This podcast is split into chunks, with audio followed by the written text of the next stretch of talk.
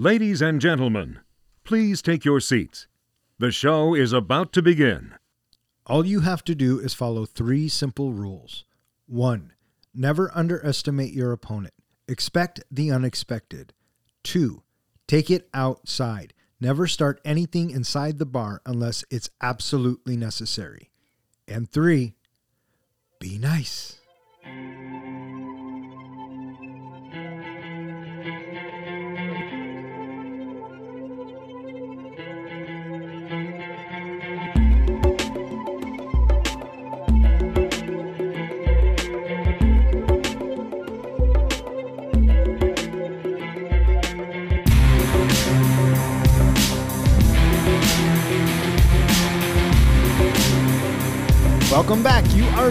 To Three Guys in a Flick. This is where we review the good, the bad, and the absurd. Tonight's episode Roadhouse. Beware spoilers. Coming to you live from the Double Deuce. My name is Don. And to my right, we have our comic book guy, John. I thought you'd be bigger. That's what she said. And to my left, we have the professor, Ken. How's it going, mijo? I like it. I like it. Uh, tonight we are talking about Roadhouse. We are in round three of the three guys' search for the greatest 80s action movie ever made. Speaking of round, what'd you think of those roundhouse kicks? I loved all of the kicks in this flick. I dug the roundhouse kicks. They they were a long time coming. Yeah, for sure. I guess he worked with an actual kickbox champion to learn those roundhouse kicks. Yeah, yeah. Uh, he practices a bunch of different styles of martial arts or as the character of Dalton.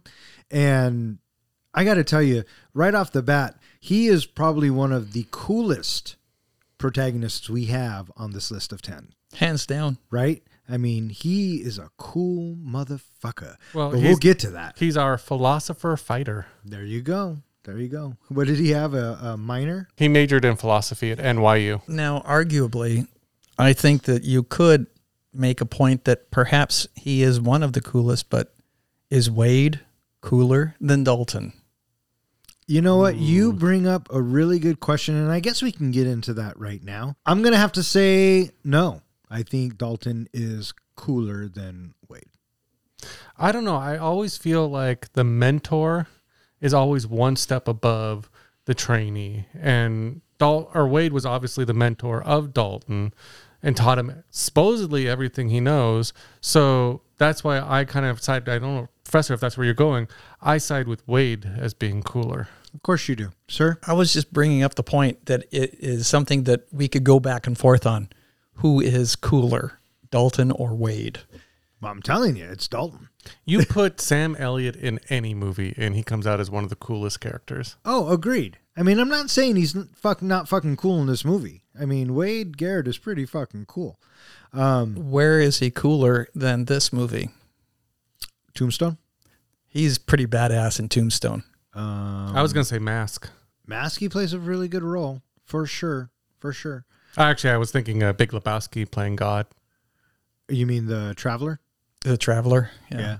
Yeah, he's really good in the Traveler. Yeah, there's one other role that I have uh, him in where he is a tough as nails, just steel hard soldier, and we were soldiers with Mel Gibson as his sergeant, and I thought that he epitomizes what uh, a, a, a U.S. sergeant would be in, you know, just being a bad ass. Right. So I think that he is perfectly cast as Wade because I just dig him every second he's on the screen. I I, I, I love his character. Absolutely. And it just came to me. Uh, he's in that show on Paramount, 1886, that spinoff from the Yellowstone show.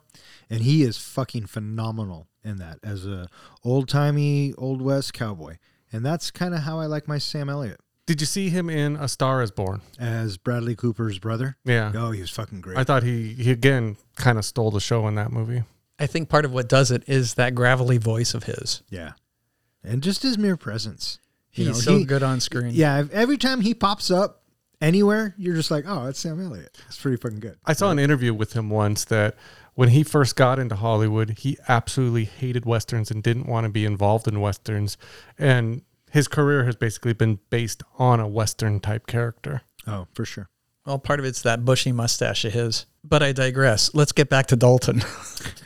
This movie was released on May 19th, 1989. It was directed by Rowdy Herrington, screenplay by David Lee Henry and Hilary Henkin, story by David Lee Henry. It stars Patrick Swayze, Ben Gazzara, Kelly Lynch, Sam Elliott, Kevin Tighe, Marshall Teague, and a bunch of other actors. Before we go any farther, I feel like there's somebody else that we need to call out as being one of the most important roles in this movie. I swear to God, dude, if you say the polar bear, I'm gonna No. kick you off this fucking show. I am gonna say Patrick Swayze's hair. Well, it's Probably Dalton. probably the best mullet hairdo of any movie I can think of. Is that Yeah. the haircut you've been trying to do all this time? If I had enough hair, yes. I would rock that. I'm going to say yes and no because though it is beautiful and luscious, and I wish I had Patrick Swayze hair from Roadhouse, it's inconsistent and it keeps changing throughout the movie, and it takes me, it it irritates me. Who had better, Rambo or Dalton? Oh fuck you, dude! That is a very hard question. Well, am- I'm sorry, am I sweating? Uh, I I, uh, I I don't fucking know. I guess in interviews uh, between Kelly Lynch and Patrick Swayze, they would argue who had to use more hairspray. Apparently, he hated it. And he was really excited when the movie ended that he pretty much shaved off, you know, and went with the shorter look after that. Yeah, I could see him hating the mullet. I, on the other hand, have always, you know, wanted long hair, but my hair's too, or was too thick that it just never looked right. So I never got to have long hair. I could see the professor with the Patrick Swayze mullet. Oh, for sure. With a, uh, a jean jacket, uh, cut off sleeves. Uh, did you watch Stranger Things season four? Oh, yeah. Eddie, that Oh, yeah. jacket, right? For sure. Professor, you badass. Thanks.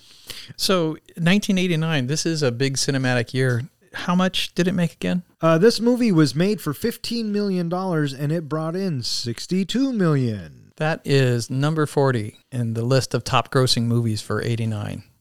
Um, I could see that. 89 was a big year. It was a big year. Batman, Batman's number one. Lethal Weapon number two, Number three. Number two was number three. uh, Beverly Hills Cop. No, that was 87. Where were we? 89? Dun, dun, dun, dun, dun. Oh, uh, Indiana Jones and the Last Crusade. Yep, Thank that's you, number sir. three. Yep.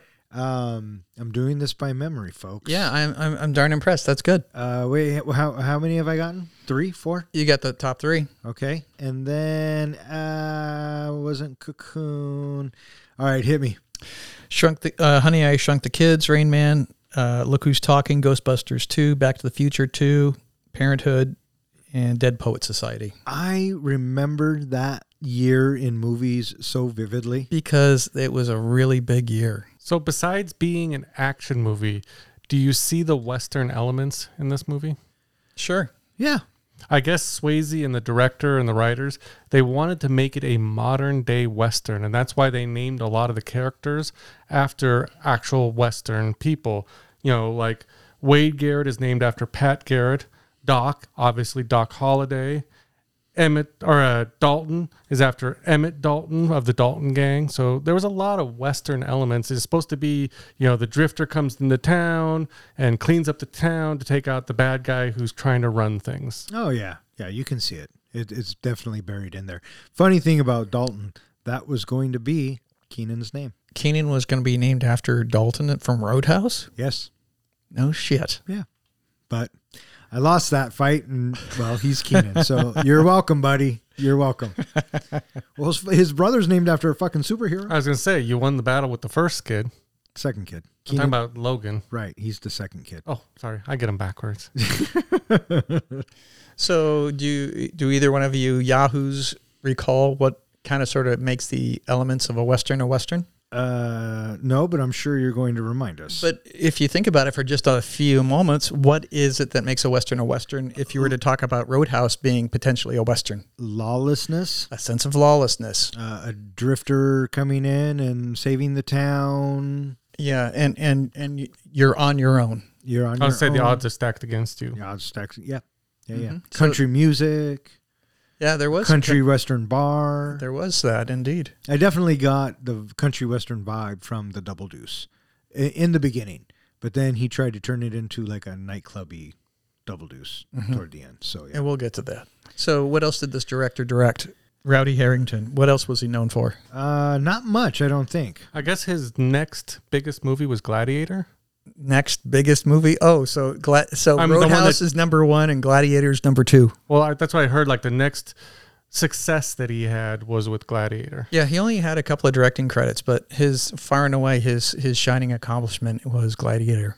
Uh, you guys know that's the 1993 Gladiator with Cuba Mhm. Gooding Jr. and some white guy, right? Mhm. Okay, or James Marshall, that's his name. Okay, just making sure because there is another Gladiator movie out I there thought that the did same thing. that did pretty well. Mm-hmm. So I just um, uh, did you guys ever see that Gladiator? I don't remember. I remember seeing it in the theater. I very well could No, I have. haven't. You know, one of those blockbuster rentals. I guess he also had a movie in 1993 called Striking Distance. I heard with that Bruce Willis and Sarah Jessica. Oh, I remember Parker. that that, one. that did Yeah. pretty well. I guess. Yeah, uh, Yeah. He, uh, Willis is kind of like a port authority cop or something like Yeah, that. He's yeah, wearing yeah. boats. Yeah, I think it's Sarah Jessica Parker. Oh, that sounds right. Yeah. Okay. Did you see who the producer is on this? On this film, Yeah. no. Joel Silver. Oh, I did, and I, I, I did that last night when I was watching it. His name's in pink, and I'm like Joel Silver because you know if it's 80s in action, And 90s in action. Oh, yeah. Joel Silver for sure. Uh, what other Joel Silver movie was in the theaters in 1989? Uh, let's see. Lethal Weapon 2? Lethal Weapon 2. Speaking of criteria for things, uh, just to go over real quick the criteria for our search for the greatest 80s action movie. The criteria is a muy macho hero with quotable one liners played by a recognizable star, an over the top villain, a montage sequence, over the top chase scenes, epic fight scenes, a villain speech or monologue, a final showdown, and oh crap, death for our bad guy, franchise potential, around a 90 minute runtime, and a high body count. So that's kind of what we are basing our criteria on for our greatest 80s action flick. Um, How do you feel this movie racked up on all these criteria? That is an excellent question. And I will just say Roadhouse is a subtle action movie, and it is very much a subtle 80s action movie. Um, and I think we'll get into that more as we as we dive through it. I feel like when we come to action movies, there's like two kinds. And you can obviously correct me if I'm wrong. There's the shoot 'em up type action movies, and there's the kick ass action movie fighter movies. And this movie obviously leaned more towards the fighter movie. And when you focus on fighting movies, you really don't get a lot of those car chases and things like that, and shootouts, or a high body count when it's just a fighter movie. Yeah, and, and it depends on the movie. Uh, we didn't get a montage here. I don't think we really got any type of a car chase. We we did get cars blowing up, so you know that's it's in the it's in the same vein. You did have Wesley uh, swerving his car down the room, the road as he's singing Shaboom. You know how many times I've done that? A bazillion. Oh, good for you. Yeah, yeah. I mean, I think there were no car other cars on the road, but I can't be for certain. So you didn't see me at all then. Well, hey man, it was shaboom. You do get a you know a monologue from our our bad guy. He says a few different kind of little monologues. Yeah, I think overall this film does definitely fit in the criteria of what we were looking for. So, um, yeah, I'm excited to dive into it. In my opinion, I think this is pretty much uh, Patrick Swayze entering the sweet spot of his career because in '89 you have Roadhouse, and he showcases very well here. And then the following year you have Ghost with Demi Moore, and I thought that was a really strong Patrick Swayze movie as well. And then in 01 you have Point Break. I, I think this is kind of his sweet spot, this 89, 90, 91 time. Oh, agreed. 100%. This movie made him very popular in that he was wanted for other roles, but because of injuries he sustained while making this movie, he had to turn down those other roles. Do you know what two roles he had to turn down? Now, what were they? He had to turn down Predator 2. He would have been the star of that movie. He also had to turn down Tango and Cash. Ah. and he decided to do a more laid back movie. So his next movie was Ghost because of that. Would you guys consider Patrick Swayze an action hero star? He no, he he doesn't hit that list because you know this is the time of Schwarzenegger and Stallone. You know this is their day, and so no, it, he does not come to mind necessarily. I think he's kind of like a sleeper action hero. There you go. I like that. Um, I think we have another one on this list who's kind of a sleeper action hero too. Uh, so yeah, he doesn't fit the mold per se of an '80s action hero, but he is definitely an '80s leading man. Yeah, and he's sculpted. Yeah, very much so. And he's very charming, and uh, he brings Dalton to life. I growing up and watching this movie over and over and over again, I always remembered how fucking cool Dalton was. He's a really likable character. yeah, Yeah, I'd almost say he's not of the caliber, like you were saying, of a Stallone or a Schwarzenegger, but he's got that kind of what we talked about earlier. He's got that kind of Western drifter feel. Like he could have, you know, 20 years ago starred in his own Western movies. He just, he's got that thing to him that he is, he works in that role. And I'll tell you why I think this movie belongs in this discussion of best 80s action flick is because if you took Ben Richards, Marion Cobretti, and Dalton and put them into a street fight, who fucking wins? That's an interesting question. Well, Dalton doesn't lose. I think Dalton takes them both. He's scrappy. Yeah.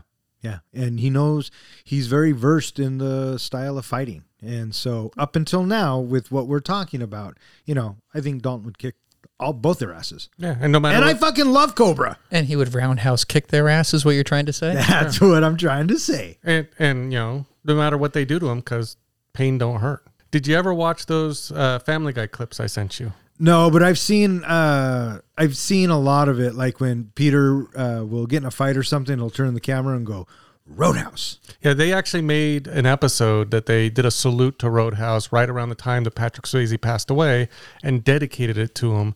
And I think, you know, they did it in further episodes and they are the reason why anybody sees like a, you know, roundhouse kick or if you do a roundhouse kick, you got to yell Roadhouse. Yeah, Family Guy keeping Roadhouse relevant. So good on you, Seth MacFarlane, for sure. So there was one other uh, person in this uh, uh, that I didn't see listed very high. Keith David. Yeah, he's just a bartender in this. Yeah. Um, I immediately think of. I've been watching a lot of Community. I don't know if you guys have ever watched it. Anyway, he's in that.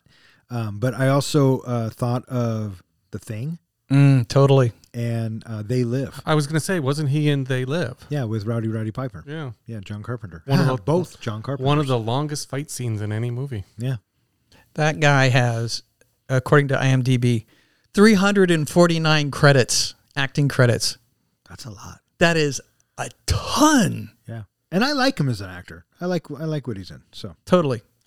James Dalton is a professional cooler with a mysterious past who is enticed from his job in New York City by Frank Tillman to take over security at his own club, the Double Deuce, in Jasper, Missouri. Frank plans to invest a substantial amount of money into the club to enhance its image, and he needs a first rate cooler to maintain stability. Handed control of all bar operations and hiring by Frank, Dalton fires multiple employees for theft and drug dealing. Can we talk about the opening? Because the opening, it, it it says Patrick Swayze on the screen, and then the Ferrari. So wait, so the Ferrari pulls into the parking It's a spot. Ferrari Testarossa, by Yes. the way, folks. The Ferrari pulls in and parks, and then and then we see the bottom of the car door and and the ground, and that says Patrick Swayze, and then we see these high heels shoes hit the gr- hit the floor. Wait, Patrick Swayze's wearing high heels? Wait, Yeah. and that's him in a cocktail dress? Yeah, I love it. Misdirect. He can, Misdirect. he can pull it off. To Wong Foo. Absolutely. Um, I love the font style, and I love the fact that it's pink. 1989. Why not? Right. So you're right. They give us this tracking shot of this blonde who goes into the bar. And does anybody know? And this is a deep pool. Uh, does anybody know the band that's playing when they walk in? I was actually wondering that. Do they sound familiar at all? They do sound a little familiar. The look I couldn't tell. I don't remember ever seeing the band name before the movie. And so I, I don't place them, but I'm sure you're going to tell me something where they I will remember them from. you are 100% correct. Uh, I believe the. Uh, oh shit! Now it's I think Okay, I don't know the name of the band. It's the same band that Robert Rodriguez uses in From Dusk Till Dawn. I think it's uh, Tito Oh. and the Tarantulas, and they think they do. Uh, they've done the Desperado soundtrack. I think that's right, but that's not the right name. It's like Ko- Korholz. But that sounds right. That, that the band is also playing in. Yeah, I think it is Dusk Till Dawn. Yeah, yeah, I know it is because uh, the lead singer, the lead singer is in Desperado. He is one of the Money Men, and then he in From Dusk Till Dawn, he's the band leader, and he was the one that says "fuck you, good night," and then they all explode because they turned into fucking vampires. Now I don't believe in vampires, but I believe in my two eyes, and what I saw were vampires. So we are introduced to Dalton. And I think you kind of get a sense of who Dalton is at this point when we meet him because he's in the bar. Uh, a fight starts to break out and he goes to stop it. And the guys, I mean, he must have some sort of reputation because people just come from all over the country who want to fight this guy, right? I've read about you, Dalton. I think I can take you. And he says, outside. And it was so funny because he walks the guys outside they're ready to fight and he gives the greatest most charming smile and then just walks right back inside like you fucking idiots Well, that and he gets stabbed and doesn't even flinch. yeah yeah Yeah, so Tillman, he's walking through the bar and he is, and he I, he's he's taking in how well is this place running? Is Dalton as good as I've heard he is? And we get to see this first firsthand that Dalton has a smooth running operation. yeah we see people you see hundred dollar bills on the tables you see people flashing plastic they are intentionally telling us that this club It's being run smoothly. and it's making money. And that's what ultimately Tillman wants to do. That's why he's seeking out the best. So Dalton gets cut in the process of taking this dude outside and he's upstairs sewing himself. No big deal. Yeah. Well, who else does that? Anybody? Schwarzenegger. Uh, Rambo not- does it. Rambo does it. That's Rambo where I was does it. At. I'm sure Schwarzenegger does it. I'm sure he does. So yeah, he's sewing himself up, and he comes in and talks to him, and you know he he kind of makes it a pretty sweet deal, right?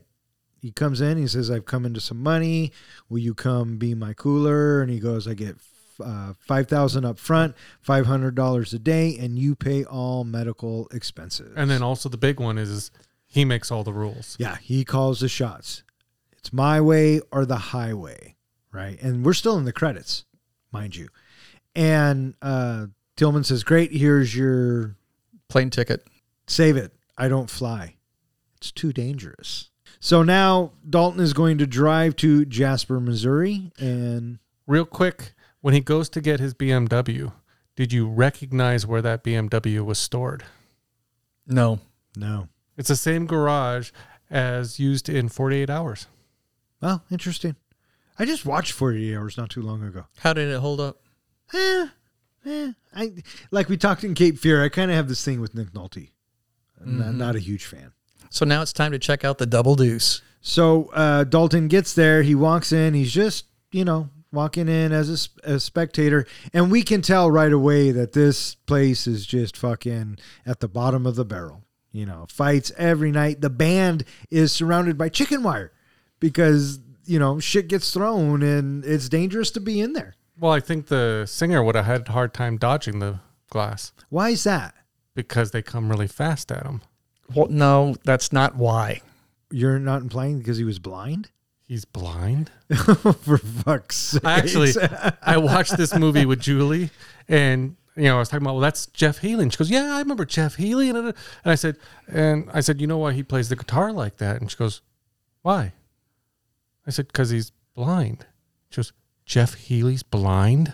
He's been blind this whole time. I'm like, he's been blind since he was 18 months old.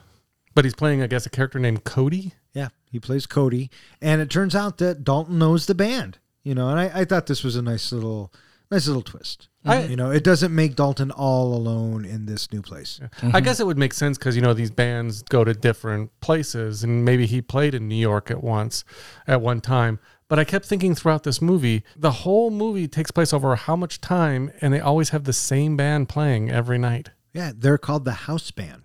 That's a real thing. So he uh, Dalton walks in and not really impressed. We meet the bouncing staff basically, and uh, Terry Funk. Do you see Terry Funk in there? Yeah, yeah, a staple of '80s action movies This is the reason why he left the WWF at the time to be in this movie. hmm to go into movies and acting. When was Over the Top? I don't remember when. 87? He was he, he's in Over the Top. Is he? too? Yeah, yeah. Terry Funk's always the muscle Yeah. in movies. I remember that for sure. Hardcore legend. Yeah, absolutely. So we meet some of our early characters the bartender, the waitresses, the bouncers. Yeah, the one selling drugs, the one letting in underage people. And throughout the night, Dalton uh, sees all of this and he's making a mental note. Did you notice that he leaned against that pole and there was a name carved into that pole? Did you catch the name? Uh, no. It was, uh, I think it said Buddy's Place or something about Buddy. And I guess that the reason they had that there is that is Patrick Swayze's nickname, Buddy. Uh, so Dalton decides, you know, he's going to do it. And so the next day, he's got to find a place to live. He's got to find a car. And all of this is really super smart because he's the cooler and he's going to make a lot of enemies. So naturally, he wouldn't take his Mercedes. So he goes out and he finds a clunker car and uh, he meets Emmett when he finds a place to rent. What'd you guys think of this loft?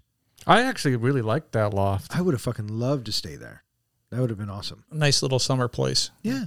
Yeah. This this whole setup obviously gives us the uh, the viewpoint that he's done this before, and this isn't his first rodeo. This is, you know, he's had his car destroyed before. He knows that he needs a place where, as he put it, he can see out the windows, and the horses will alert him if somebody's coming.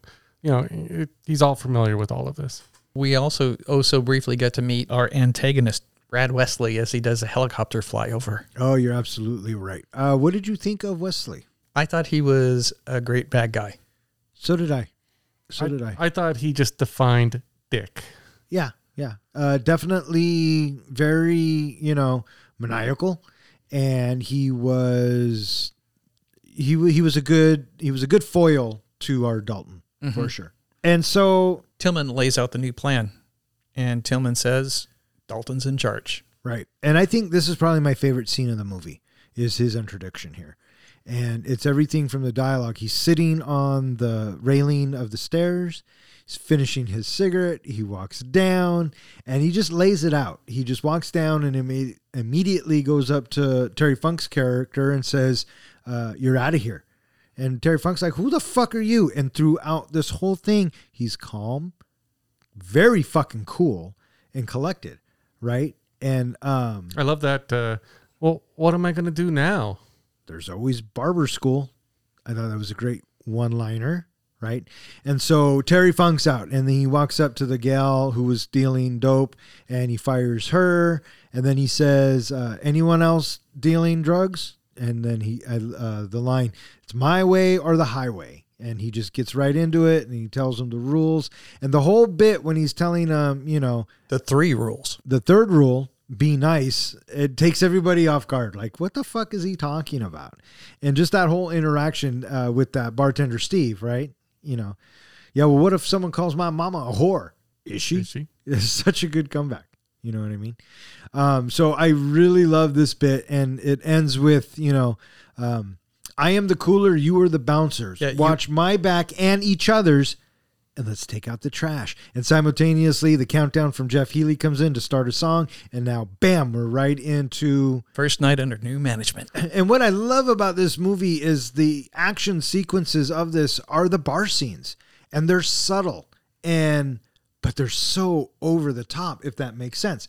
Not over the top in the sense of we have a bazillion bombs going off and someone's taking an M50 and shooting up the place, but it's isolated into kind of one area, which is the bar. But the antics that happen in the bar are so over the top. It's so enjoyable. I know that we don't have really a montage sequence in this movie, but it's almost like a slow montage in that every time we come back to the double deuce, you can see that it's being repaired. You can see that people are starting to behave more. You can see, you know, like the bouncers get uniforms. You can see it evolving over time. And I really appreciated that they made sure to show us that in every time they've, you know, every time they revisited the bar. and it's all because of Dalton, right? And what he brings to the table. I like in this bit they have to the bouncers have to install uh, Dalton's new philosophy, be nice.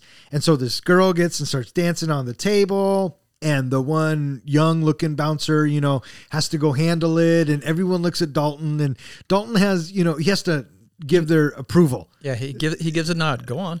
and so he goes over there and the guy pushes back naturally and uh you know he's trying to de-escalate it but he gets pushed around and then he pulls a knife and then before you know it dalton's hand comes in stops the knife slams his head into the uh, table and says escort this gentleman to the door and everyone starts cheering and then the music stops and jeff healey i love it the name is dalton this is such an introduction Did you catch that, you know, being that this is an action movie and that he's an action star, it took 26 minutes before we actually see any action from Patrick Swayze? Really, 26 minutes. 26 minutes. Wow, interesting.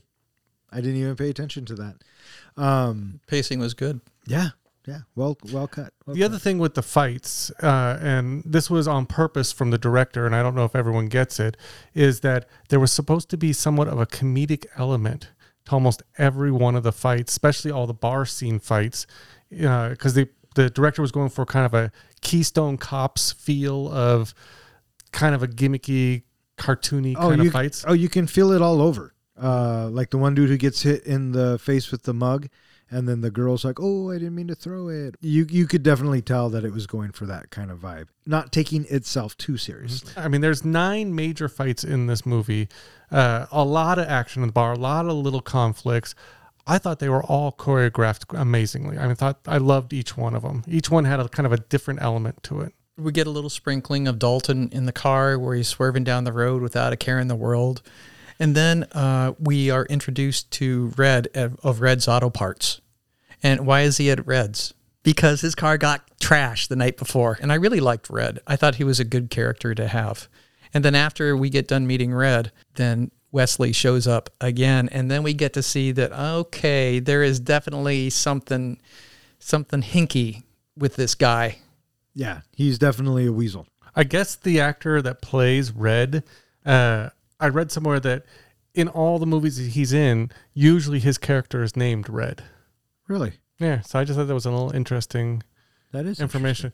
Uh, between Red and Emmett and some of these other, you know, side characters, I love the fact that they gave them, you know, some of the some of the greatest one-liners in these this movie. So when we watch Dalton doing his yoga, I'm thinking, why the hell doesn't he have any scars? I should see some badass scars on his body. Because he's he- that good. I thought he had a couple little things on his back, but Yeah, not much. But you know, when you look at his medical folder that he shows to Dr. Clay, you know, th- there's marks all over that, but I don't see anything on his body. I, I thought he should have had some badass looking scars showing up here. But eh, no big deal. Uh, I dug this scene, and because it just kind of shows you again how cool this motherfucker is, and he's just taking it all in and being one with nature, and has a very zen feel about him. I think he was doing Tai Chi. yeah, I, I think so too, or some so, uh, some form of it, maybe. I just love the way that Emmett, you know, looks at his car and looks at him doing this, and he's thinking, "What the hell's up with this guy?" Yeah, and I think that Emmett uh, was a good character also to have in. He's kind of like a red. And um, you know, I like the bit. He goes, "Do you think a hundred dollars a month will be okay for you?" And you know, as long as it keeps you in the good graces of the church. so it's a cute interaction. Mm-hmm. Uh, I like all the towns people mm-hmm. that Dalton comes across as he's he's meeting them all. Mm-hmm. Dalton is introduced to local business magnate Brad Wesley, who effectively controls the town. His henchmen threaten Frank, and during the ensuing struggle, Dalton receives a knife wound. At the hospital, he begins a friendship with Dr. Elizabeth Doc Clay, which develops into romance. So at the second night of the double deuce, we have uh, Pat getting threatened, and uh, the bartender that he fired uh, that Dalton fired, turns out that he is going to threaten to cut off all the liquor for the double deuce, and then we have a fight that ensues that leads to the knife cut. I guess Right. the uh, the bartender is the son of the sister of Brad Wesley. or Wesley's nephew. So Dalton comes in and he fires the guy, and this is the retaliation for it. And, you know, when he goes into the office, he knows what's up. You have these three, and I got to say, Wesley's henchmen. Flunkies. Yeah, a little bit of flunkies, right? You have the the obligated uh, fat guy in Tinker, uh, and then you know you have all the other guys who are kind of uh, not very memorable. Did Tinker remind you of Costello from Abbott and Costello? A little bit. He reminded me of a. He reminded me of uh, what's his name from Home Improvement. Uh, not Tim Allen, but his buddy Al. Al. Oh, really? Yeah, he kind of reminded me of him. Um, He reminded me of Chumlee from Pawn Stars. there's that too. There's a scene later on in the movie where the polar bear is coming down at him that he makes a afraid noise that is literally Abbott from Abbott and Costello. Yeah. Um, so, anyways, uh, Dalton gets to meet the henchman, and they're trying to say that the nephew gets to get his job back, and, And Dalton's got to go. and Dalton's got to go, and Dalton doesn't see it that way, so a fight ensues, and then um, all hell breaks loose, and another bar fight. You know, for being the second rule, never in the bar, take it outside. Dalton's not very good at following his own rules. Well, part of his rule is uh, try not to let it start inside, and if it does start, you take it outside. So he, he does take out all, you know, he does take the fights outside. He does say unless it's absolutely necessary. But is it ever really absolutely necessary? Well, this one was. They started it. Well, yeah. Well, I mean, they start all the fights, the clientele. You know, the bouncers in the cooler are there just to clean up the mess. So, anyways, they managed to defeat the henchman, and now Dalton is all wounded and he's got to go get stitched up. And so he goes to He the doesn't hospital get stitches. He gets staples. like a fucking real man. Well, I love the fact when he makes the comment that, you know, she's like, well, do you want a local? And he's like, no, pain don't hurt. But you notice how he flinched a lot when that first staple went in? Why wouldn't you? Because pain, it hurt. Well, yeah. He's just trying to be macho for the nurse That's what I'm saying. He didn't do a great job of it. Um, what did you think of their chemistry? Uh, I didn't dig it at first, but eventually I, I, I warmed up to it. I, I thought that it was it was adequate, but at first I didn't understand why she would go for a guy like him because they do seem very opposite. Yeah. Maybe she's just got a thing for people who get beat up a lot because she's a doctor. That or it's Dalton. okay? He's not a man, he's not a woman, he's just Dalton. Everybody loves Dalton. Did- Even Jimmy. Jimmy loves him too, and we'll get there. Did you catch when she was going through his medical records that we find out what his first name is? No, I didn't know that. It's actually listed on his medical records as James. I guess you were talking about the chemistry. Uh, I guess Annette Bening was originally cast to be in this doc role, but Patrick Swayze had her fired because there was no chemistry between the two of them. Uh, I can see that. I thought their chemistry was okay. Uh, out of all of the three leading ladies we've had so far, she's been the best. Um, so yeah, I bought it. I didn't mind it. And then we get to see uh, Wesley uh, chewing out his flunkies for failing so miserably at intimidating Dalton. I love what he says to uh, you know. He goes, um, "Say you're sorry," and they're all like, So- "Oh, we're sorry, boss." Yeah, somebody owes me an apology. Yeah, and uh, Tinker, he, I'm sorry, boss. He goes, "That's all right, Tinker. I believe you." I always like that. That poor middle guy just gets the crap beat out of him. I know, repeatedly. All of them do, really, except for Jimmy. And why doesn't uh, Brad like him, the middle guy? Why? Because he's a bleeder. Oh, that's right.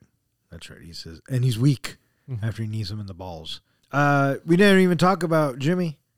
Jimmy is uh, Brad Wesley's right hand henchman, Oh, sure. Marshall Teague. his uh, enforcer, if you will. Uh, where do I know this guy from? Anybody? I, I didn't find him memorable in, in I know that- anything else. He was a martial artist before this. But I remember him from, and because of Roadhouse, really, is he was in Armageddon. He, Oh. He's one of the uh, shuttle pilots. Oh, very cool. Armageddon, the greatest movie ever made. I would, Bullshit. I would actually, I, I, I don't know if I would call it the greatest movie, but I would say it's the greatest end of the world movie. Wow, that could be a whole topic on its own. The greatest end of the world movie. Mm, Or the world is ending movie. Yeah. Well, Same yeah, difference. Yeah. Um, I do know from what I've read about this when uh, Swayze and uh, Teague first met, they didn't like each other uh, behind the scenes. But well, as this movie got made, and because they had to work so much together, just filming some of their fight scenes, like one of their fight scenes took over five days to film. They actually became very close friends after this and, and stayed in touch. So as this is going along, and we get more and more of Wesley's goons uh, going into the double deuce and trying to cause trouble, and I think this this fight scene. Well, we also find out that Red, you know, uh, Dalton shows up to Red's place and the place is trashed. It's like, are you okay? Well, yeah. And that he says, "How much did they steal?" And then come to find out that everybody is paying Wesley 10%. Right, and so now this is painting Wesley to be, you know, just even a bigger dick. He's an extortionist. Right after this, we are introduced via phone call to Wade. because Dalton needs answers, and who better to call than his mentor? And this is where we get the great Sam Elliott as Wade Garrett, who, might I add, is in this movie literally for 30 seconds. If you Uh, really, five minutes. He's in a few fight scenes. uh, two, Two, yeah. and he's not very good in them. But He doesn't have to be the way he fights. he doesn't have to be because he's Sam fucking Elliott. Yeah. Uh, did you catch earlier though on in the movie where they mentioned Wade Garrett when they talked about you know the greatest cooler? Everybody goes, "Well, wasn't that Wade Garrett?" Well, he was too old. Or no, when he said, "Why don't you go get Wade Garrett?" No, yeah, he says he says I want, says that. he says uh, I I need the best, and he goes Wade Garrett's the best, and he says Wade Garrett's old. Mm-hmm. I want you. And then this is the first time we get to see the double deuce is starting to get cleaned up just a little bit because the chicken wire is gone now. Yeah, and I think this leads to I think my favorite fight scene in the movie, and when the three guys walk in, The knife on the shoe. and he says the knife on the shoe, and he says, "Sorry, gentlemen, we're closed," and the guy's like um, what are all these people doing here? dancing and having a good time, and he goes, "Well, we're here for a good time too," and he throws the kick, and I, I, Patrick said, Swayze catches it. "You're too stupid to have a good time." I fucking love that. He then he drags him out of the bar by the boot, and then the fight ensues. Did I- you- that's my favorite. Fight. Did you catch him taking the boot off and throwing it up on the roof? Yeah. I thought that was clever too. I thought for sure it's stuck into something, but I'm probably thinking of a different movie. And during this time, Dr. Clay shows up and she gets to watch Dalton be all macho tough. I know. And you would think that at this point, if she wasn't going to do it, she probably should have left. I mean, that's kind of a red flag. Hmm. But it is his job. I- I got to ask one question. What do you think of the picnic, like blanket dress she was wearing? Oh, I didn't pay it. No mind. I just thought it would just seem like an, maybe that was a something back in the 80s, but it just seemed out of place. It wasn't very flattering, I didn't think. Well, I don't know. I didn't. It didn't bother me none. Mm. So So they chat at a diner. And then this is where, okay, so wait, so this is after the bar is closed. So it's what, three o'clock in the morning? Or we can maybe assume that because Dalton is in charge and we're kind of in a good place, he gets out maybe a little early. But we're still at like two. It's got to be like two o'clock in the morning, right? Maybe they close at midnight or something because it's a weeknight. I don't know. All of the people I've ever known who work at bars or does this kind of work, they wake up at like three or four in the afternoon. Oh yeah, for sure. Because they don't go to work till 5 You know. So yeah, I've done that. I've, I've been that guy. Um. And sure enough, his car is trashed again when they get back to his car. Yeah. And she's like, good night. And And she, she just leaves him. she just leaves him. Yeah. Oh, and isn't this the scene where we get Jimmy and the other dude in Bigfoot? And for those of you who don't know what Bigfoot is, it's a big monster truck. It's like one of the original big monster trucks. Um, they're sitting in this big truck, and they show Dalton in the dock, and they're they cut back to the truck, and they're like, "Oh, they're gonna get it, whatever, whatever." But if you're Dalton in the dock, how do you not see that big fucking truck? I don't know.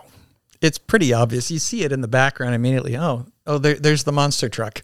I read Yeah. I read somewhere it cost them like five hundred thousand dollars to rent that truck. Oh, that doesn't surprise me. You know, the excessive '80s. Yeah, that and to get it fixed up from any damage it was done during the filming. Wesley summons Dalton to his home and reveals his true intentions. Wesley wants Dalton to work for him to help extort money from Frank and the Double Deuce. Dalton refuses, and Wesley increases his attack on the club as well as beginning to sabotage other businesses that start disobeying him. After Wesley's henchman Jimmy Reno sets Dalton's house on fire, he kills him in self defense, shocking Elizabeth. So Dalton's sitting on his car, just enjoying the day, and Wesley's thugs come up to retrieve him uh, because Wesley wants to have a conversation with them. And so Dalton has to go. Do you like him jumping off the car and them taking two steps back? Yeah, They, I they mean, that was- flinched a little bit. yeah, I mean that that's classic, Mhm. right? Uh, so Dalton goes to Wesley's and he notices that the blonde, I don't even know her fucking name, um, the one that's with Wesley, The one that just needs attention. Denise. Denise is her name. Uh, Denise's face is all beaten up because I'm sure Jimmy or probably Wesley beat the shit out of her. Because she was a little too sweet on Dalton the night before. That's right. And um, Dalton notices it and then just grows more and more in contempt of this guy. Is maybe it was something that we should have added to our must-haves for classic 80s movies. It seems like in almost every 80s movie, the bad guy has to try and make a deal with the good guy. I mean, we saw it in Running Man and we see it in this movie. Yeah, I mean, it is a common trope throughout You almost could- action films. You could say it almost happened, I think, in Cobra 2, where the, the night slasher was trying to convince, you know, Cobra that this is the right way to do things. Eh, maybe. So Wesley offers Dalton a job, and Dalton says no. Yeah, he offers him, you know, uh, and he's how much does- doesn't he say something like how much do you want? And then he responds something like there's not enough money or there is no amount. Something like that. Yeah. And then this is also where Wesley brings up that Dalton killed a man in Memphis. And immediately Dalton gets that look of, how dare you? And um, so, yeah, Dalton doesn't want to do business with this guy. Fuck this guy. That's what he's thinking. He's totally thinking that.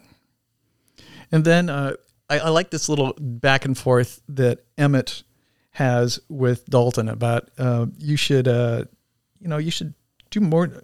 Well, if you were smart, you'd pitch a tent. And then Dalton, he says, sometimes I'm not as smart as I'd like to be. and then uh, Emmett says back, you never know, son. Maybe she'll be smart enough for both of you. Well, this is after their scene in the uh, you know in the loft the night before because the reason why I know that is when you know Emmett makes the comment of you should pitch a tent. Julie next to me said he just did. Yeah. Now this the scene with them love making and all that stuff, you know, up against the wall and all that. Did you know that Kelly Lynch had to have special padding made into her dress because of the way Sla- Swayze was slamming her against the wall? He didn't look like he was slamming her. I guess the way it was filmed over and over again, she was getting bruised and pretty beat up. Did you know that Kelly Lynch's husband is good friends with Bill Murray and all of his brothers? And so whenever Roadhouse is on, uh, Kelly Lynch's husband will get a phone call from either Bill Murray or someone else saying, Hey, I just watched Patrick Swayze bang your wife against the wall. I know. I read that. That's hilarious. Can you imagine? No. uh, little trivia. My Little other trivia. thought too was, you know, right after that, you see Patrick Swayze sitting out on the roof, and she comes out and join him, and they're both naked, and I'm thinking, oh my god, splinters! But then I was happy to see they were sitting on a blanket. She was sitting. She, actually, she wasn't sitting on. She a wasn't on blanket. the blanket. No, neither of them were. He had a. They showed later he had a blanket underneath him. Uh, at the same time, while they're sitting either on a blanket or not on a blanket, uh, Wesley is across the street, totally perving on these guys, right? yeah. So, and do you think uh, Doc knows? Because I'm pretty sure she instigates the next round. Well, she when I at some point I noticed. I don't know if it was then or earlier. She gives a look across the way, kind of a look of contempt towards Wesley's house. And then they also had mentioned that she had been married before. So I started to think, was she originally married to Brad Wesley? Oh, I didn't even put that together. I knew that they have they had some sort of a history, Yeah. but I didn't know. Yeah, because they to bring up later extent. they had a history. Because I. I feel like he's way too old for her. Yeah, that's the creepy thing I thought too. You that know what I mean? He pursued her, and he's the same age as Red, who is her uncle. Yeah, Yeah, and Cody drops a, a, a little message about that to Dalton that that Wesley used to have the hots for her. Right, right. Because uh, Cody is kind of our uh, our narrator, and he kind of gives Dalton the lowdown on the town and what's going on. Um, I do love the bit where, speaking of Cody and his narration, Terry Funk on that first night walks over and he says, "What's the fuck is this guy's deal?" And Cody says, he's talking about Dalton after Dalton leaves, and Cody says, uh, "You fuck with him." And he'll seal your fate. He's so matter of fact about it. He's like telling this story of this gunman or this legend, you know, uh, that you've all heard of. So And then this is where we get Wade Garrett. He rolls into town. he rolls into town. And what does he say? double douche. Uh, as uh, Sam Elliott is uh, getting to the double douche, Dalton's out back receiving the liquor delivery, getting his ass kicked. D- what'd you guys think of the dude who's just supposed to smash the bottles? I don't know. I mean, it, it, it was funny. It just seemed out of place, kind of, you know? Um, and I don't know. It seemed really juvenile. Mm, take that. Mm, take that. right? And for being such a badass as he is, I'm surprised that they got that many shots in on Dalton because, uh, A, the entire fucking bar took their time to get out there to help him, and B, Wade Garrett was out there and, you know, Yeah, wait, because because he said, uh, yeah, why don't you take a break? And he goes inside and he tells nobody. right, the driver. Well, how come the driver doesn't go get the rest of the guys? You're absolutely right. Um, because they needed to have Sam Elliott make a heroic entrance, and heroic entrance he makes. I do think uh, Wade had some classic lines, especially one of them comes uh, during this where the guy says, uh, you know, something about, what do you want, dickless? Well, I'm not going to show you my dick. And then the whole thing, uh, when he shows, you know, Dalton had talked about taking out someone's knee, and here's Wade taking out the guy's knee and hurts, don't it? That was a good looking fight too. I really liked the way this fight looked. It looked okay. I think that Sam Elliott looked slow and he just looked, I don't know, old, I guess. Okay, but, those roundhouse kicks, and then when the big tall guy grabs Dalton, and then he uses the back of his head to smash the guy's nose four or five times. Yeah, yeah, no, absolutely. Dalton can fight. I, I, I I agree with you there. I saw um, Wade Garrett more, not so much slow, but methodical. That he knew exactly where to throw each of his punches, and he didn't have to be fast. And so now Wade and Dalton are together. Is this the bit where they go out with. Yeah, Wade. Uh, Wade is being taken to uh, somebody that Dalton wants to introduce him to. Right. And you kind of get the sense that this doesn't happen too often. Mm-hmm. And so uh, Dalton takes Wade to meet Doc. What'd you guys think of the interaction between the three? I loved how uh, Wade was very flirty with Doc and made a couple of lines to her. There's been accusations that this movie is very sexist, and a lot of women aren't big fans of it because of it. But I just think that's the way this movie was meant to be. It's just the portrayal. These are the characters. I like it when Dalton says, "Whatever he's telling you, I'm. Fa- it's fairly sure it's a lie." It's a lie. yeah. And then he looks at her and goes, "It's not," because he had just basically said, you know, he wants her for himself. and then we get a a, a, a good f- quick little tight talk between Wade and Dalton about Dalton kind of sort of need to be letting go of his his ghosts from his past that seems to be uh, continuing to haunt him apparently for a, a, a solid relationship. Yeah, it, Right. He kind of makes it sound like the last time that Dalton had cared this much about another woman was the woman that he found, you know, ended up being married. Right. And it turns out that uh, he killed her husband in self defense. Right. He drew a gun on him. Right. And so, yeah, he's still fucked up about that. And then that night at the bar, Red's place is on fire. And what the hell kind of an explosion was that? I mean, that was one big fucking explosion. Over the top explosions. That's what we get with an 80s action flick. I mean, it was no more over the top than fucking Richard Dawson blowing up out of nothing. right? Maybe it was just a bunch of chemicals for the cars. I don't know. Maybe maybe Jimmy planned a bomb, but I don't know how that could happen because after the Reds place explodes, he leaves on a motorcycle. and they no, that's uh Emmett's. They go um, back into the bar. And this is my second favorite Well, fight scene. regarding the explosion, I read that that is the producer's trademark. Joel Silver Joel Silver likes to have, you know, any kind of fire always has to lead to an explosion. So the joint is jumping. Everybody goes outside for the fire, but the only people that go back into the bar are all of Wesley's flunkies and Wesley. Yeah. Mm-hmm. And then Everybody else stays outside, I guess. I guess, or they leave, maybe? I don't know. I don't know. know because Party's when- over. No, well, the party's just getting started because when the double douche employees get back in, uh, what's her name, Denise? Mm-hmm. Denise puts on a little show. A little pole sort of show. Yes, indeed. Uh, I love how Wesley kept calling uh, Cody and the band Elvis.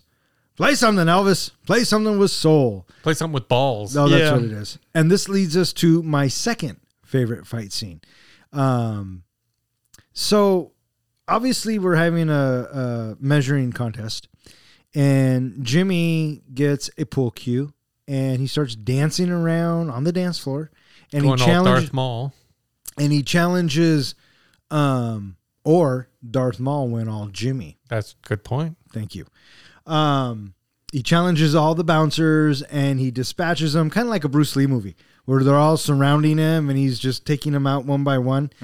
Um, Did you kind of feel like Dalton was a little bit of a dick here for sending his bouncers in to get their asses kicked? Like at first, he may not have known how good Jimmy was, but seeing him flip that pool cue around and take out even just the first guy, you know these other bouncers are going to get their asses kicked. I think Dalton thought that he'd seen Jimmy's kind a thousand times, and he probably has. And yeah, maybe they could get the pool, pool cue away from him. That's what I would do. If I had a bunch of bouncers, fuck yeah, you guys go take them on. Um, They should be going together, not one at a time. You know, classic, you know, martial arts style. right. So, um, in the meantime, of course, uh, the whole bar has to start fighting because Dalton just can't go help him, right?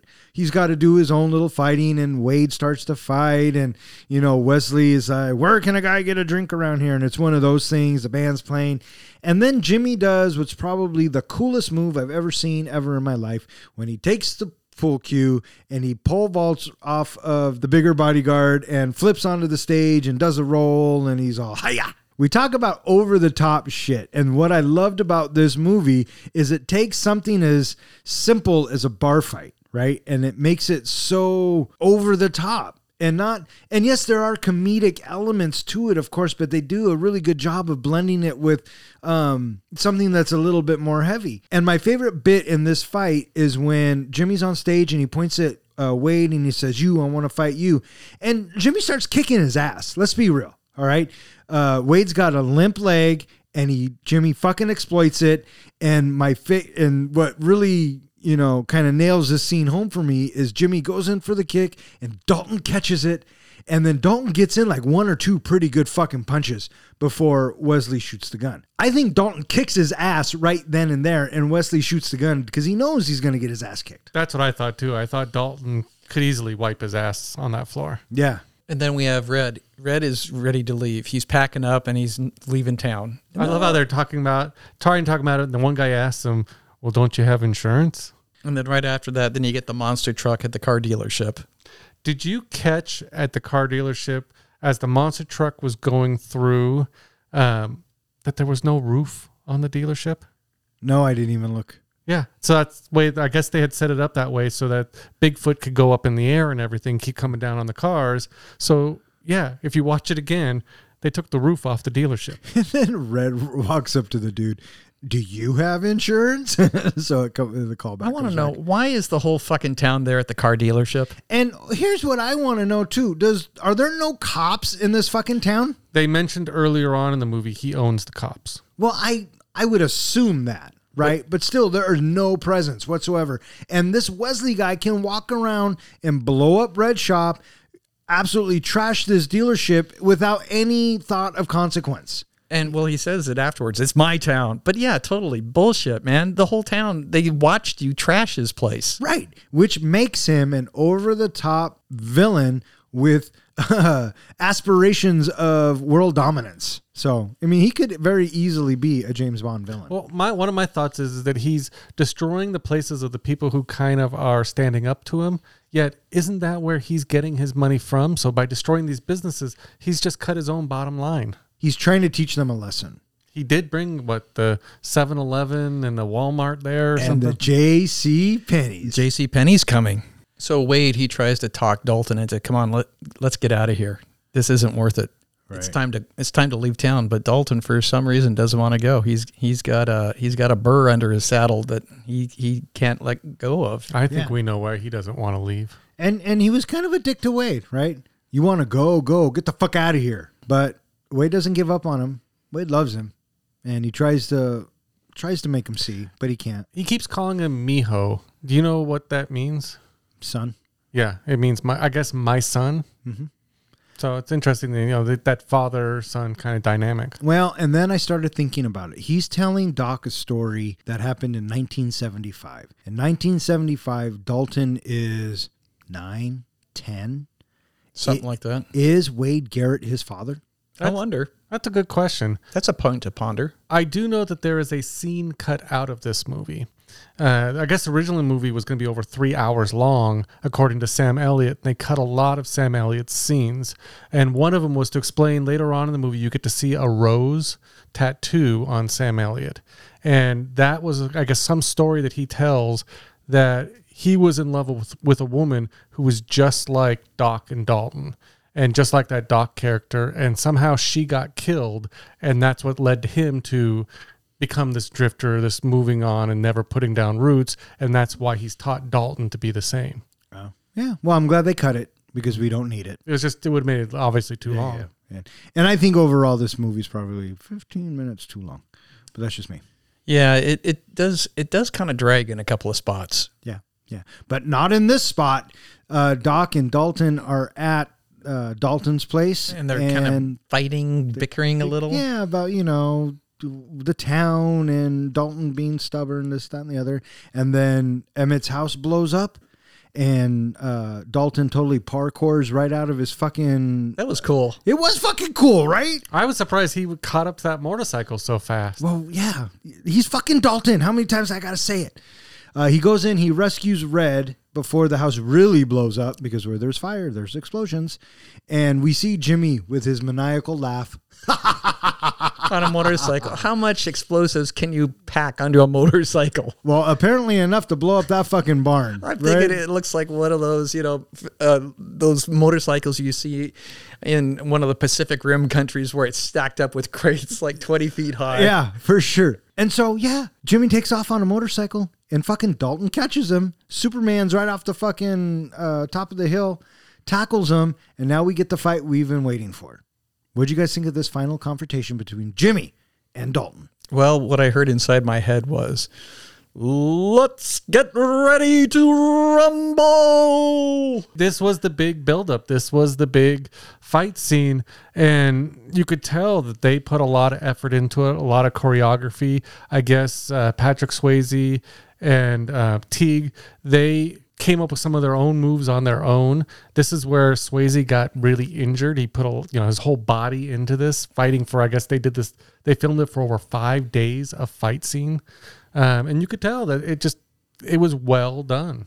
Yeah, yeah, it was it was a good final showdown, uh, because you know Dalton's not going to fight Wesley. That's just not a fair fight. You know, that's like Ben Richards fighting Killian. It just doesn't work. We have to have Wesley's proxy, which is Jimmy, and I thought this fight was well choreographed, and I I thought it was a lot of fun, and you know what kind of took me by surprise is when uh when Jimmy is kind of have the upper hand, what he says to Dalton, it just kind of takes you back a little bit. You know what I used mean? to fuck guys like you in prison. yeah. So what's he trying to say, really? There. Well, well, the funniest thing is uh, Teague told a story, I guess, during an interview that during the premiere of this movie, he brought his mother to see the movie.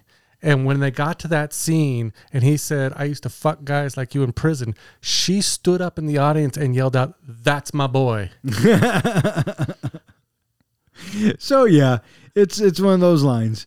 And so Dalton lands up kicking his ass like we all thought he would. I thought he pretty much was kicking his ass for most of the fight. It was just a you know one scene he got thrown into the tree and all that, but I had at no time did I think Dalton was going to have any chance of losing this fight. I thought he was out fighting him the whole movie or the whole scene. Well, yeah. I mean, you you know he's not going to lose this fight Yeah. by any stretch of the imagination. You also we also kind of get to see at this point Dalton losing that cool factor. You know, he had the clever one-liners earlier on, and I think when uh, I forget exactly something like about I was looking forward to fighting you, or Teague says something like that, and he just looked back at me and goes, "You're such a dick," yeah, he says you're such a fucking asshole. something like that. and uh, they go at it, and you know, at the end, Jimmy loses, uh, but then instead of losing, he tries to He pulls a gun. He pulls a gun, and so what's Dalton gonna do? The death touch, the throat rip. Yeah, which was foreshadowed. Yeah, beat you to it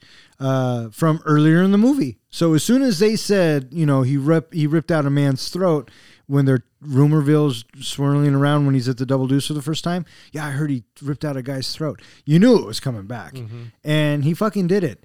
And In front of Doc. and she runs up and she She was disappointed. to say the least, right? But she just leaves. She just witnessed a fucking murder, right? And she just leaves. But what I love about this bit, and I just thought it was kind of funny, is that uh, Dalton takes Jimmy's body, walks out to the pond, and yells, uh, he says, Wesley, fuck you. He just kind of- she just throws him. I'm just like, yeah, Dalton, be that fucking badass. All right. So what about okay? So now you have another building that blows up.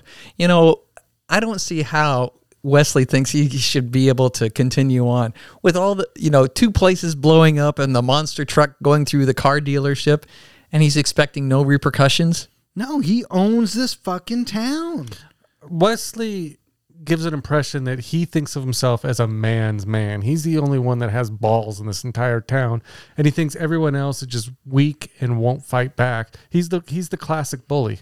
So the next day happens, and uh, Dalton's at the bar, and he gets a phone call, and it's Wesley, and uh, he basically says, you know, I'm going to flip a coin, and I'm going to kill either Wade or Doc. You can choose.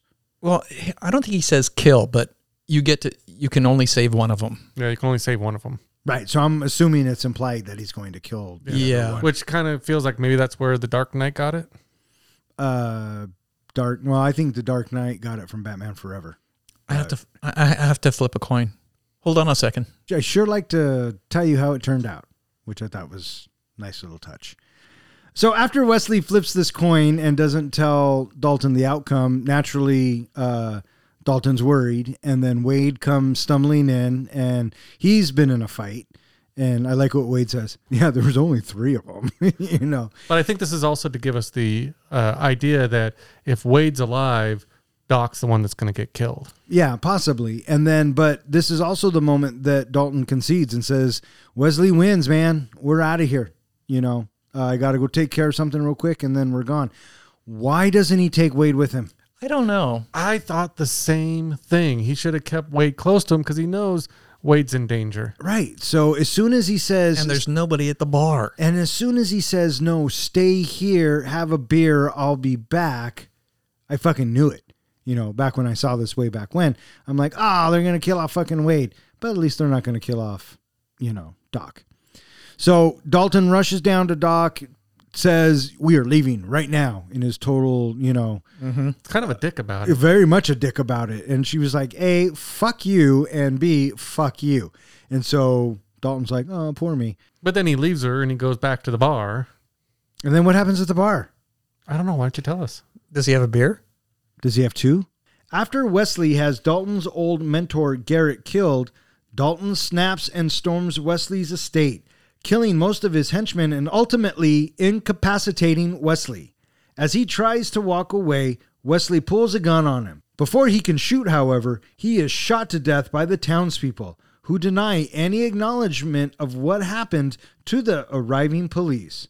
In the end, the town celebrates its newfound freedom at the Double Deuce. Roll credits. And actually, before we even roll credits, it really ends on skinny dipping with Dalton and Doc. Yeah. d- Did it look like I don't know, it looked like there was somebody sitting up on up up up, up on the shoreline. Do you know who it is? No. It's Cody. Is it really? Yeah. So he can't see what's going on, but I bet you the fuck he can hear what's going on. and, and I, I feel like I have to say, probably smell it too. Why? They're in the water. Hmm. What went on before that they're now getting clean? Wow, you really took that in a weird place. Kind of did.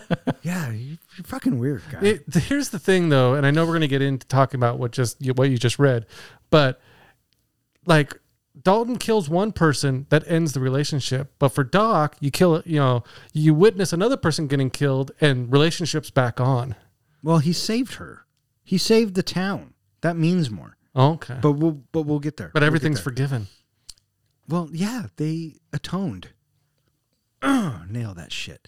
Um, So he so Dalton gets back to the double deuce and shocker. Wade is dead. Okay, first of all, you take the fucking murder weapon? I know. What are you saying- fucking high? Are you drinking too much on the job, Dalton? What the fuck are you doing? Julie and I were discussing this. Why would he put his hand on that knife and get his fingerprints on it? She brought up the point of, well, Wesley does own the police anyway, so he's probably going to be framed for the murder anyway. Well, that's a good point. And he needed something to stick the accelerator down on his Mercedes. Speaking of that, did you catch something about the knife when it was sticking in the the pedal in the car? It was sticking into the pedal of the car? On the end of the knife is a quarter. The quarter is showing tails. So every time he said, "Oh, it was tails," he was talking about the knife because that's what killed Garrett. Oh, I didn't even notice that. All I all I I, did not. Yeah, all I noticed was the sign that was stabbed into Garrett that says it was tails. Mhm. You know. So That's pretty cheeky. That fucking Wesley. So now our cooler slash martial artist, Is a hothead. And he's no longer cool. he's no longer cool, and he is turned into fucking Rambo That's what exactly what I was gonna say. or Commando.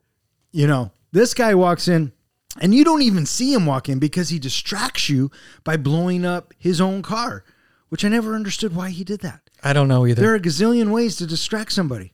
But anyways, is what it is. So uh, Dalton sneaks into the compound and starts dispatching of the henchmen. And I thought it was kind of clever that we didn't see two or three of them. We just saw the aftermath. They were already put down. I thought they were just knocked out.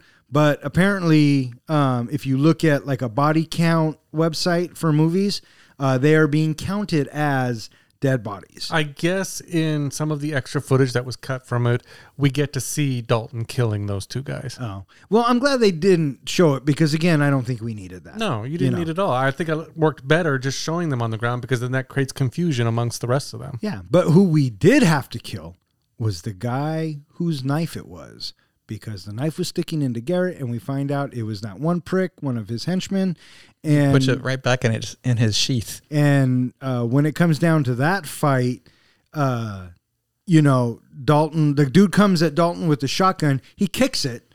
First of all, which I don't Roundhouse. and uh, that falls down. They have a fight, and uh, Dalton lands up getting the upper hand. And the bartender who we fired was it Doug the bartender, Pete the bartender, anybody? Anyway, Douche. Oh, oh, oh, right. Douche the douchebag bartender. yeah, Yeah, because okay. what's her name even says you shouldn't have fired Pete the bartender. Yeah. Wait, it's Pat. Pat, Pat the bartender. Um, Pat the bartender gets a shotgun. He's going to shoot Dalton, but Dalton moves the other dude in front of him. So technically, Dalton didn't kill that guy. He stabbed the guy first, though. He the guy I think uh, tried to come out with the knife, and he turned around and went into his gut with the knife. And what did he say? Tails again. Because, you know, he's pissed. So he takes the knife out, and being a proficient knife thrower, he hits Pat the bartender, and Pat the bartender falls dead.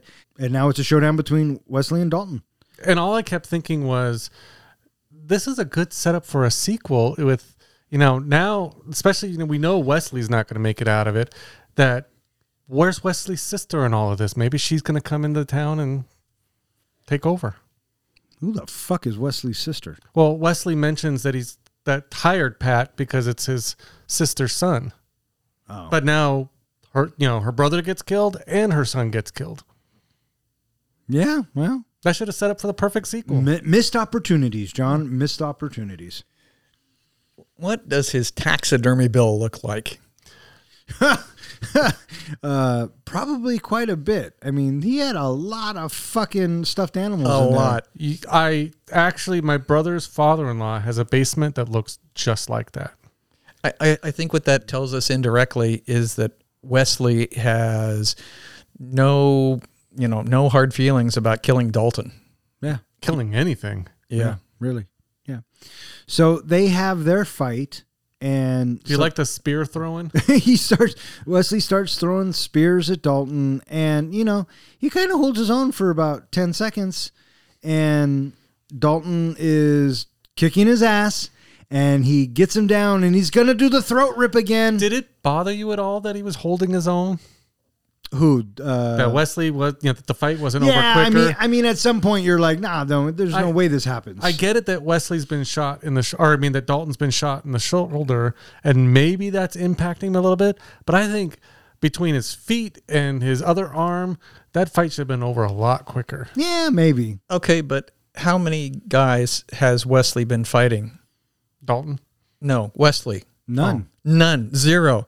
And how many has Dalton gone through? all of them Yes. So maybe it's okay for him to be a little tired. Yeah, yeah, and, and I think that's what you set up when you have a uh, villain who is not physically as uh, matched to our hero. I mean, you you do that. You throw in the gauntlet of guys to tire the hero out. So when he gets to you, you know, he's kind of out of gas. But this is fucking Dalton we're talking about. And I love how Doc just shows up at the perfect time. And why was she upstairs? Was that where she came from upstairs? Yeah, she comes running downstairs. Oh. Dalton, no! And Dalton He had relents. Yeah, he had already backed off before she said that. Yeah, because he knew he's growing. He wants Yeah. to be a better person. Yeah. But silly Dalton, you know Wesley has a gun. And then when I first saw this movie, this was that moment that I went, "Oh, that's pretty fucking cool." Uh, Red shows up and shoots him. The automobile guy shows up and shows up and shoots him. Uh, and him is Wesley, and Emmett shows up, and then lastly, uh, Frank. And what, is, and what does he say before he shoots him? This is our town. that really felt to me like a western ending where the town kind of comes out and kills the bad guy. Oh sure, oh sure, And the- happens a thousand times. And then oh so quickly, Red grabs all the shotguns and all the rifles in And his takes arms. off. And then we hear the police. Oh, there is police in this town after all. Oh, now you're gonna show up. Thanks for taking the time, buddy. Thanks, cavalry. Yeah, And what, fucking A. what's his name? Tinkle? Tinker. Tinker. Uh, You're the only tinkle around here, buddy. I just love when the police ask him what happened. Yeah, that's that's like your favorite line of this movie. Yeah. Polar bear fell on me. Yeah, And I guess I can take the police since they're such buffoons with everything else that there is a person lying dead here in a room full of people with multiple shots to his body. And nobody saw anything. Huh. and Patrick Swayze's all kind of fucked up. And Patrick Bullet Swayze shot. Yeah. wound, right? Yeah. Well, it's a mystery. Well, better uh, lock it up. Uh, happy hour at the Deuce, boys. That's that's what happened. They walked in, and Frank's all like, "If you guys leave now, you can make it to the Double Deuce for happy hour. Drinks on the house. Drinks around the house for any boys in blue." That's exactly how it went down. You're in Jasper, fucking Missouri. We already know they're corrupt. Yeah.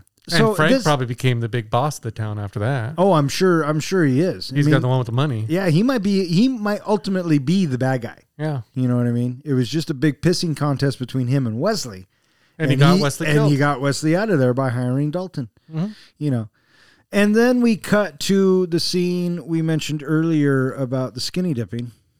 hmm And well, and also at the bar, the music's playing and everybody's happy and the place is all cleaned up and uh, happy ending. Uh, Yeah, it did. Dalton get over Wade's death pretty quick. He didn't seem too terribly broken up. I think seeing a naked woman helps. Yeah, well, boobs, man. Well, Wait, can I say that or do They're- I sound sexist? th- they're amazing. I love them. Shit. And that was Roadhouse. Now, do you know that there is a sequel to Roadhouse? There is. It was direct to video. I've never seen it. Um, I don't even know who's fucking in it. Everyone, they I think they approached everyone who was in the original one, and they all said no when they heard Patrick Swayze wasn't going to be in it. So I guess from what I've heard, the gist of Roadhouse Two is it's his son. Who basically called in back to this town to run a bar and to help get rid of drug dealers and all that. And it's revealed that he's hunting down the murderer of his father, Dalton, that Dalton was shot and killed by somebody. You don't say. So it's just it flopped. It was horrible. Most people don't even recognize it. Yeah, that sounds like something that I won't be watching. So, uh, It was written by the same person that did the screenplay for this movie, Hilary Henkin. Oh, really? Now, if you don't want to watch the sequel, there was also an off-Broadway musical made of Roadhouse. Have you heard the title for this mo- or for this musical? I have not. It is titled Roadhouse, the stage version of the cinema classic that starred Patrick Swayze, except this one stars Taimak from that 80s cult classic The Last Dragon wearing a blonde mullet wig. Oh, we have to go see it. That is the entire title of the musical. It's Taimak. Taimak. Taimak. Last Dragon, man. We were just talking about that at work. Mm-hmm. Me and my buddies we were talking about how good The Last Dragon is. And it was funny because you and I were just talking about how good The Last Dragon And- is. Did I not fight to get it on the list? You did. You did. To be fair, you did. All right. So, what do you guys think? You guys are ready to rate this bitch? I think we're ready to rate this bitch. I haven't heard last call yet. Wait. Oh no. And now it's time for John's. Precious! Moment. Before I go into comparing this movie to Lord of the Rings, like I do in all of our other podcasts, I thought I might actually give uh, our listeners some insight into what I look for and how I come up with my comparisons. And what I do is I actually take each of the characters and kind of give them a definition. So, if, like for Frodo, he's always the main character who's on a journey, and we get to see him at his lowest point and at his highest point. Sam, he represents support and conscience. Gandalf, he's wisdom, guidance, and learning. Aragorn would be leadership. Sauron's always the big bad who wants to control everything. Saruman is always a henchman for the big bad, usually the top henchman who's who may or may not have his own agenda. Merry and Pippin, they would be our comic relief, helping our main character. The Fellowship is the group that you know aids our hero. The Orcs, the group that ha- aids the bad guy, and the One Ring or the Precious is a, po- a plot point with a corrupting impact on our hero. Once its influence is ended via being destroyed physically or metaphorically, our hero or the world is better for it. So, based on all of that, Dalton is our easy pick for Frodo, and our fellowship is his team of bouncers. When it comes to Sam, as I mentioned, he represents support and a conscience to our main character. While watching Roadhouse, I found myself leaning towards either Doc or Wade as our Sam. Doc allows Dalton to grow beyond just a one dimensional cooler character, and in the end, helps him to find roots. On the other hand, it's Wade who is there for Dalton, having his back and being a voice of reason. I could disqualify Wade because he dies before the final fight, but it's the support that he gives that makes him very Sam like, and his inspiration, even after his death, goes on to inspire Frodo. But actually, I'm going to give Wade a different role. I think he fits better in our Gandalf character role in the way that he offers guidance to him. And he's the original one who put Dalton on this journey in the first place. After all, he did teach him everything he knows. And like Wade, Gandalf the Grey did die in Fellowship of the Ring. So, what is the One Ring? The One Ring is represented by Dalton's pride. He's good at one thing he never loses, but he neglects to hear his own words that nobody ever wins a fight until the end when he spares Wesley. It's also his pride that makes him makes it impossible for him to settle down anywhere. It's in that moment where he spares the life of Brad Wesley that he lets go of his pride and destroys the one ring and is able to make all well in his world, including staying put in Jasper. And it's Doc and Wade, who are Sam and Gandalf, who are there, who are basically the main influence that help Dalton let go of that pride and thereby complete his journey. That is my comparison of Roadhouse to Lord of the Rings. Let's hear those grades. What about Brad? What about Brad Wesley? W- w- what's he? I thought it was obvious that he's Sauron. His little groupies are the orcs, and uh, and uh, Jimmy is Saruman the White. I give this a solid C. Well, there you go. A C from the professor. Uh, I'm going to give you a C as well. Good sir. So there you go. And that was John's.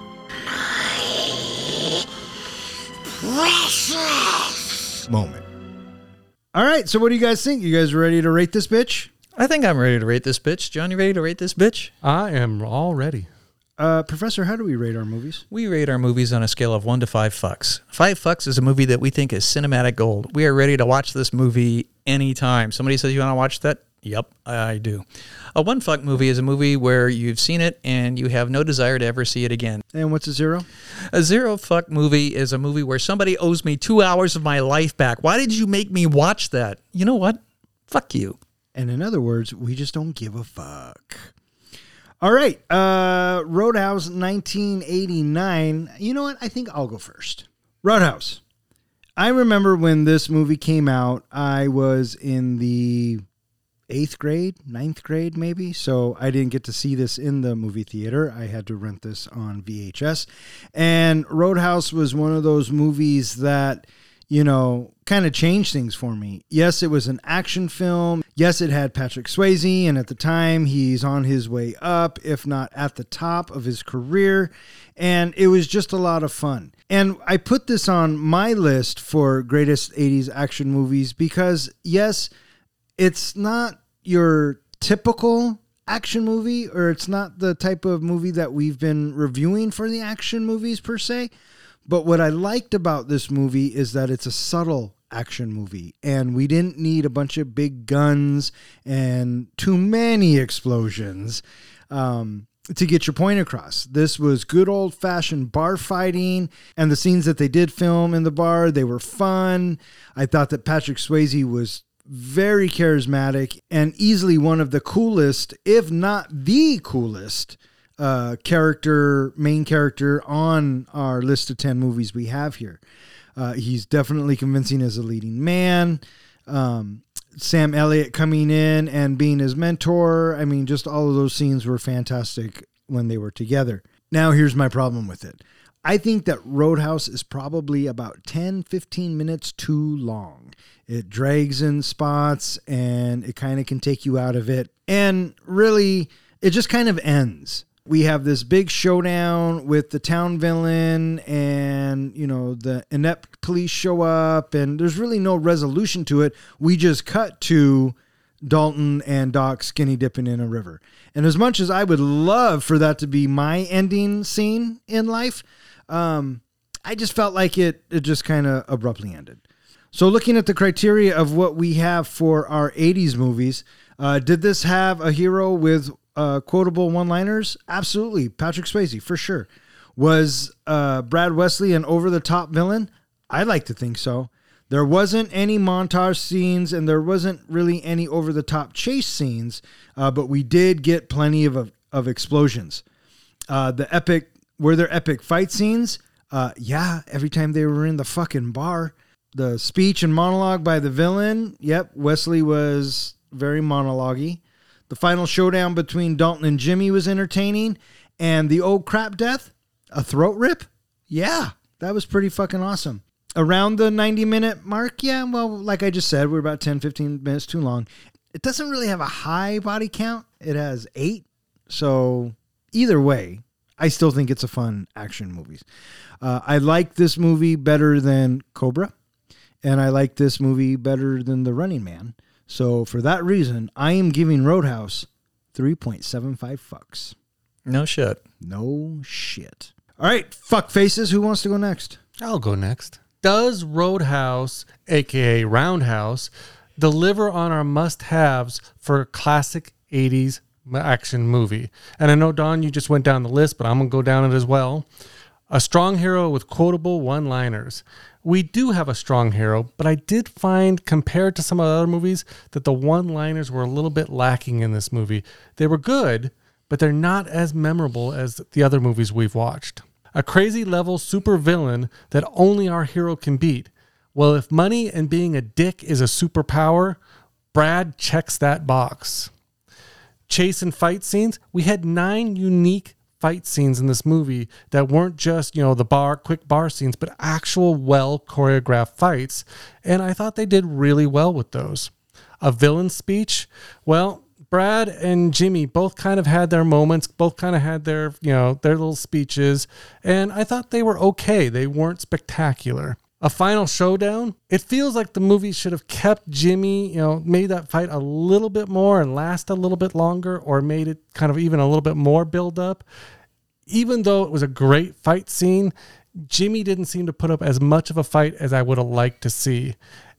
And the actual fight between Wesley and Dalton felt forced. It felt like Dalton should have had that fight over right away.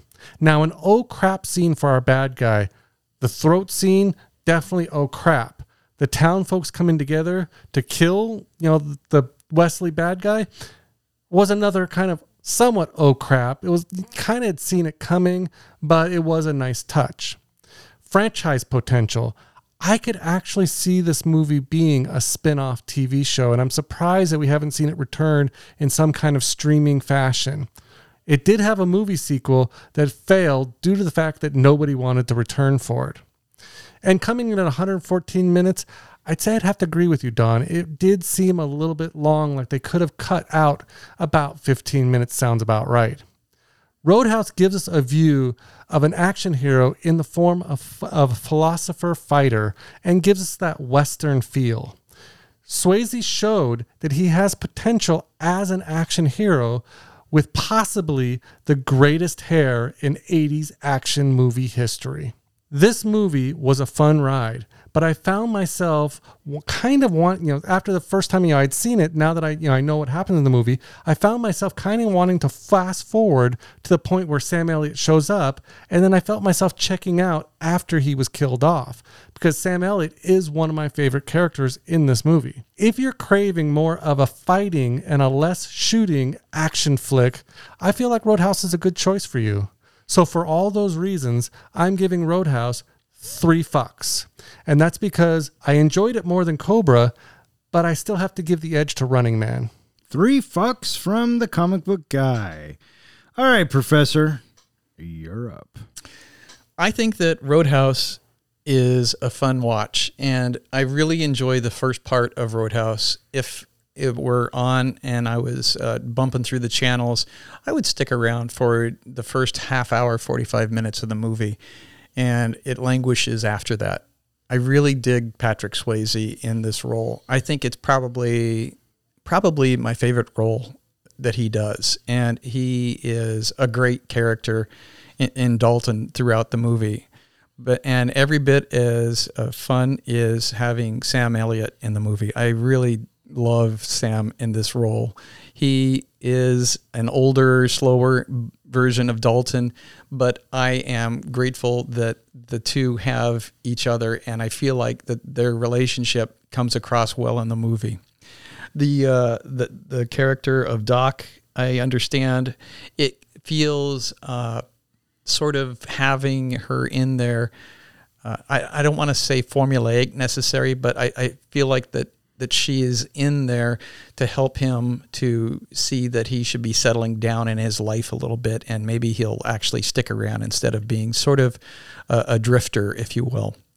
And other than that, uh, as the movie goes on, by the time we get to halfway through the second act or so, uh, you know, oh, another explosion, and then oh, of course, the car explodes too. It by the end of the movie, it, it feels rather comical the, the way that the movie ends. And I was kind of sort of thinking that's why I never watched this movie to the end, is because by the time we get to the end of the movie, it's sort of an oh brother for me. I really dig uh, the double deuce uh, concept of a dive bar that gets itself cleaned up, and I thought that the uh, you know the premise of the story works well, but just having this you know maniacal bad guy is just like, all right, I guess I get why that's here. But for the most part, you know, it's an enjoyable watch, and it's not necessarily going to be something that I go look for a lot because, like I said, by the time you know it it drags, and by the time we get to and it's another explosion, I find myself thinking, okay, so it's it's pretty good, but I, I, I don't like to stick around for the whole thing per se. I'm going to give this movie three fucks. Three fucks from the professor. So, with 3.75 fucks from yours truly, three fucks from the comic book guy, and three fucks from the professor, it gives us an average of 3.25 fucks. That is now our new leader. Running Man had three fucks, I believe. That feels right. I think so. Hey, professor, Yes, sir. do you know who did the music for this? I didn't pay. Uh, well, the Jeff Healey band. No, the score. Oh, the score. No. Michael Kamen. Who's Michael Kamen? Or, or how about this?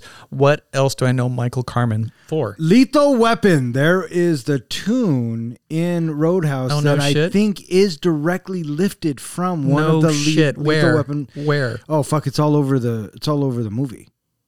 I I never got a Lethal Weapon vibe. Really? Out of the music? That's the first thing I fucking Uh-uh. thought of. No. I was watching it, going, I bet you a hundred bucks. Fucking professor's going, oh, this is fucking Lethal Weapon. Shit. Now I gotta. Okay. Now, now I want to watch it again only for that. Yeah, yeah. I know it's definitely during the Tai Chi, and I know that it's when he's uncovering the Mercedes for the first, First time. time? Okay. Um, you'll as soon as you hear it, you'll go, oh yeah, he's fucking right. so there you got. I didn't catch it, but I guess there was also music lifted from Die Hard and put into this movie. Yeah, I think it might be the same music. Is it? I think so. Because Michael Car- Michael Kamen, I believe, did Die Hard as well. no shit. So Well, it's in the same time frame. Yeah. 87, 88, 89. Yeah. All right, that is going to wrap it up for this episode of Three Guys in a Flick. I just want to thank Zach, Ronnie, and Jill for always listening. Can I thank them too? Yeah, go ahead, buddy. Thanks, Zach. Thanks, Ronnie. Thanks, Jill. Uh, hey, John, where can they find us? If you'd like to listen to some of our other great podcasts or find our show notes, movie trivia, other information we decide to post, go check out our website at threeguysinaflick.com. We're also available anywhere that hosts podcasts and all of social media. All right. If you are curious to know which 80s action film we are going to be reviewing next, be sure to check out our website and anywhere that we have social media. For Three Guys in a Flick, I'm Don. I'm John. And I'm Ken. Thanks for listening and be nice.